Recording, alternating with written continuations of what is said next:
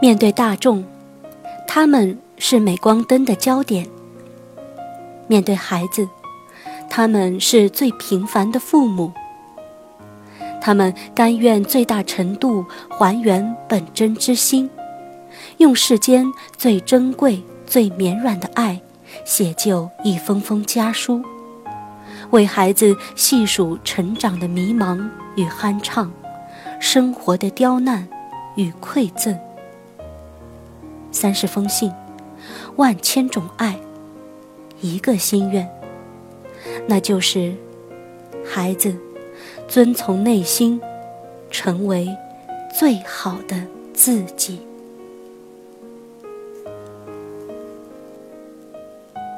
亲爱的听众朋友们。大家好，这里是老虎工作室，只为宠坏你的耳朵。我是今天的主播夏天。今天继续为大家讲读书名为《成长，请带上这封信》其中的一封信。这封信来自于杨红樱，当代儿童文学作家。代表作有《淘气包马小跳》系列。他将自己对儿童的关心和理解，化作了创作的营养，也成就了一个优秀的女儿。与其说他教育的成功是源自尊重女儿的选择，不如说在女儿的每一次选择背后，都有他的爱在护航。这封信的标题是“尊重你的每一次选择”。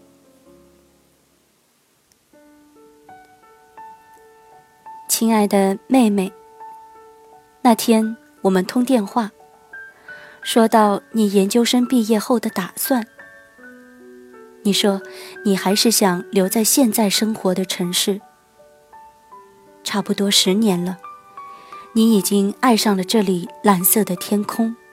蓝色的海，还有这里的空气，这里的朋友，我从来都尊重你的选择。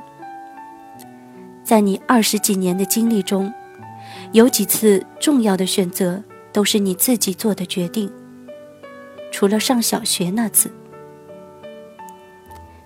你上小学那会儿，虽然我已经离开了学校，不再做小学老师。但当时，成都几所重点小学的校长，不是我的同学，就是我的朋友。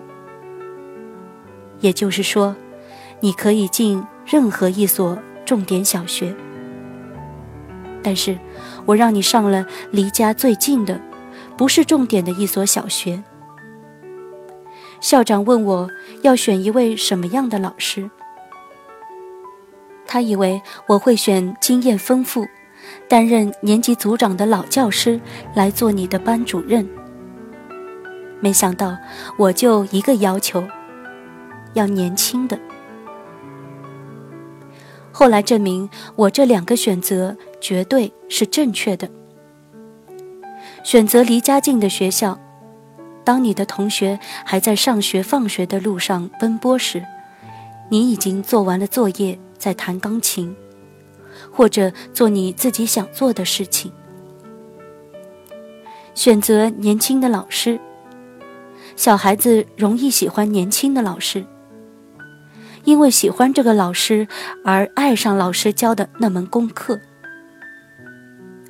这是我的经验。我当老师时才十八岁，班上的男生女生都喜欢我，他们因为喜欢我而爱上了语文课。当然，如果我没有做过小学老师，在中国的教育背景下，是没有气魄敢做这样的选择的。你四岁那年开始学钢琴，两年以后，你考级考过了三级，但是也面临着也许是你人生中的第一次选择。再往后学，会越来越难。要么放弃，要么学到钢琴十级。其实我心里是想你放弃的，因为我认识的几个琴童，他们都学得太苦了，不是他们的家长逼着，他们早就不学了。你告诉我你要学下去，我知道你要学下去的一个很重要的原因，是因为你喜欢你的钢琴老师。她是一位亲切和善的老太太，你舍不得离开她。在你十岁那年，你通过考试，获得了钢琴业余十级的证书。这是你人生中的第一次重大选择。那一年，你六岁。小学毕业考试，你考了全校第五名。学校一共有七个名额保送进重点中学，你是其中的一个。但是你选择放弃，你想去报考外语学校，那就是最早的国际学校的雏形，吸引着全市的尖子生。考分的前八十名免费录取，八十名以后按分数高低收费。你明确向我表示，如果你考进前八十名，你才去；考不进前八十名，你不会花我一分钱，因为已经放弃了保送的重点中学，只能去读离家最近的一所普通中学了。结果，你顺利的考进了前八十名，读上了这所全市最闻名的外语学校。这是你人生中的第二次重大选择。那一年，你十二岁。你在高二结束时，获取了高中毕业证书。读高三是为了高考。你告诉我，你不想用一年的时间来重复已经学过的知识。你要放弃高考。直接去考雅思，出国留学。这个决定太吓人了。当时你还在住校，怎么去考雅思呢？后来我才知道，每天晚自习的时候，你乘公交车去四川大学的雅思冲刺班听课。你读的外语学校在城西。四川大学在城东，其艰辛可想而知。在这个雅思冲刺班里，几乎都是四川大学的研究生、大学生，你是唯一的高中生，其难度可想而知。三个月后，你参加雅思考试，考了这个雅思冲刺班的最高分。你凭这个优秀的雅思成绩，被国外一所你心仪的大学的教育系录取。这是你人生中做的第三次重大选择。那一年，你十七岁。你选择的小学教育专业，令我十分欣慰。你在我身边生活十几年里。或者在我的作品里，感受到我的教育观深受西方教育思想的影响。也许当时你的心中还是有抱负的，想要改变中国功利主义教育的现状。我记得你大二的时候，在当地的一所小学实习，你准备绘本《石头汤》的教案。那时你几乎天天和我通电话，每次电话的时间都超过一个小时，话题都是石头汤。你说你小时候我为你写的一部童话《亲爱的笨笨猪》，你最喜欢其中的一个故事，笨笨猪当老师，博览群书的猫咪咪去给七只淘气的小鸡。当老师，小鸡们不喜欢。天资聪明的狗汪汪，去给七只淘气的小鸡当老师，小鸡们不喜欢。笨笨猪去给七只淘气的小鸡当老师，虽然他很笨，但是他知道兴趣是最好的老师，最好的教学方法是学中玩，玩中学。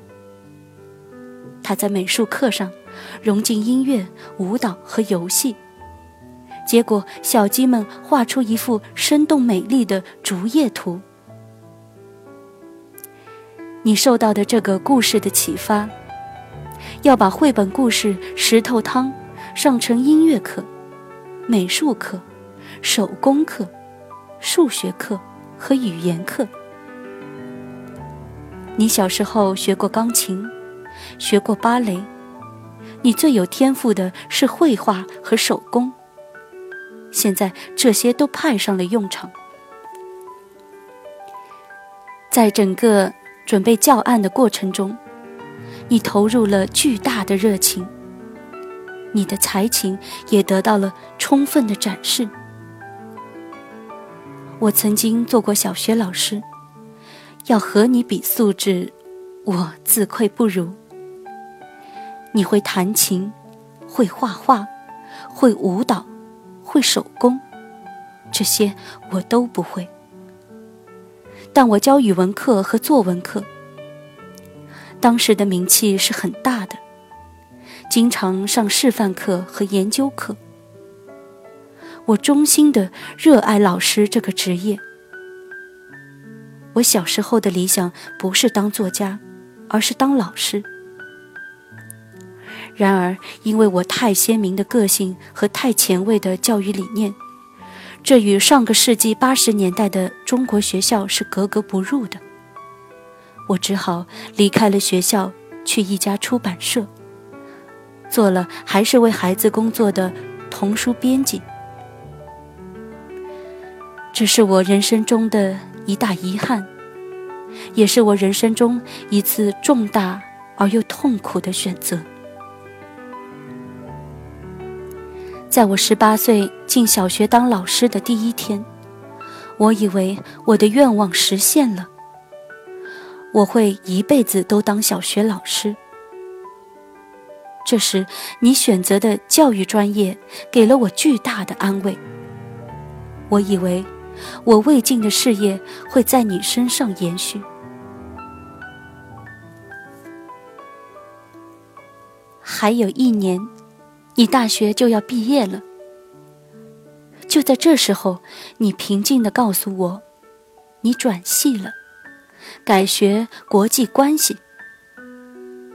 像以往一样，我再一次平静地尊重你的选择，因为你做这个决定理由够充分。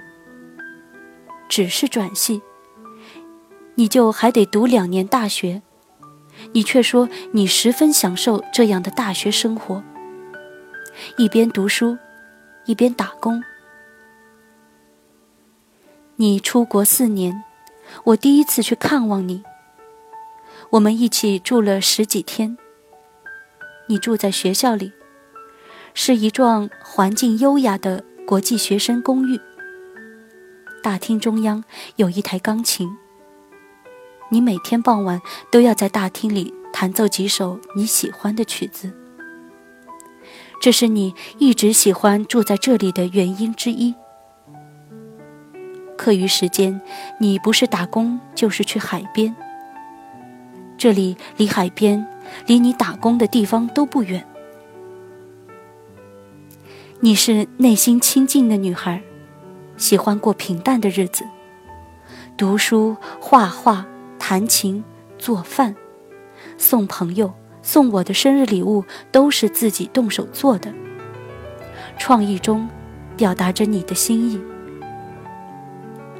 这就是你要的生活，有滋有味的过着平淡的日子。这也是一种青春。有的青春残酷，有的青春壮丽，有的青春轰轰烈烈。有的青春忙忙碌碌，我的青春献给了一个班的学生，把他们从一年级教到六年级。他们的童年有我的青春作伴。不管是什么样的青春，只要是属于自己的青春，都是值得珍惜、值得怀念的。你迷恋的大学生活终于结束了。要到另一个大学读研究生，你选择这所大学，是因为你要读的专业，这个大学首屈一指。但是你住的地方还是原来的地方，你舍不得搬离那个大厅里有一台钢琴的公寓。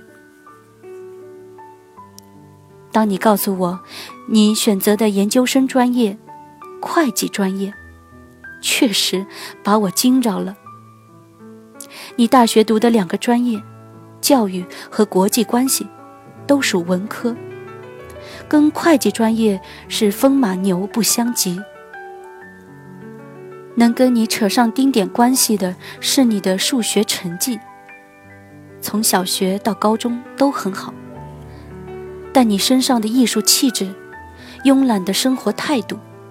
不拘小节的做事风格。总而言之，会计的严谨，会计的一丝不苟，会计的原则性，都跟你挨不上。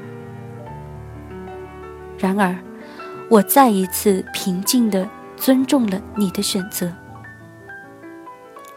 如果你研究生毕业，一定要留在那里生活和工作，尽管我心里。是不情愿的，但是我还是会一如既往的尊重你的选择。在你出国的这近十年里，对你的思念，更多的是对你学成归来和我一起生活的憧憬。然而，爱你，就得懂你。你我都是崇尚自由、在乎内心感受的人。无论是过去、现在，还是将来，我都会尊重你的每一次选择。想你，妈妈。今天的这封信读讲到这里就结束了，感谢您的耐心收听。如果有什么感想的话，不妨也试着给自己的孩子写一封信，或者转发分享本期节目到您的朋友圈。更多的信息及互动，请订阅微信公众号“老虎工作室”，让我们一起来探索这个美丽的世界吧。好了，我们下期节目再见。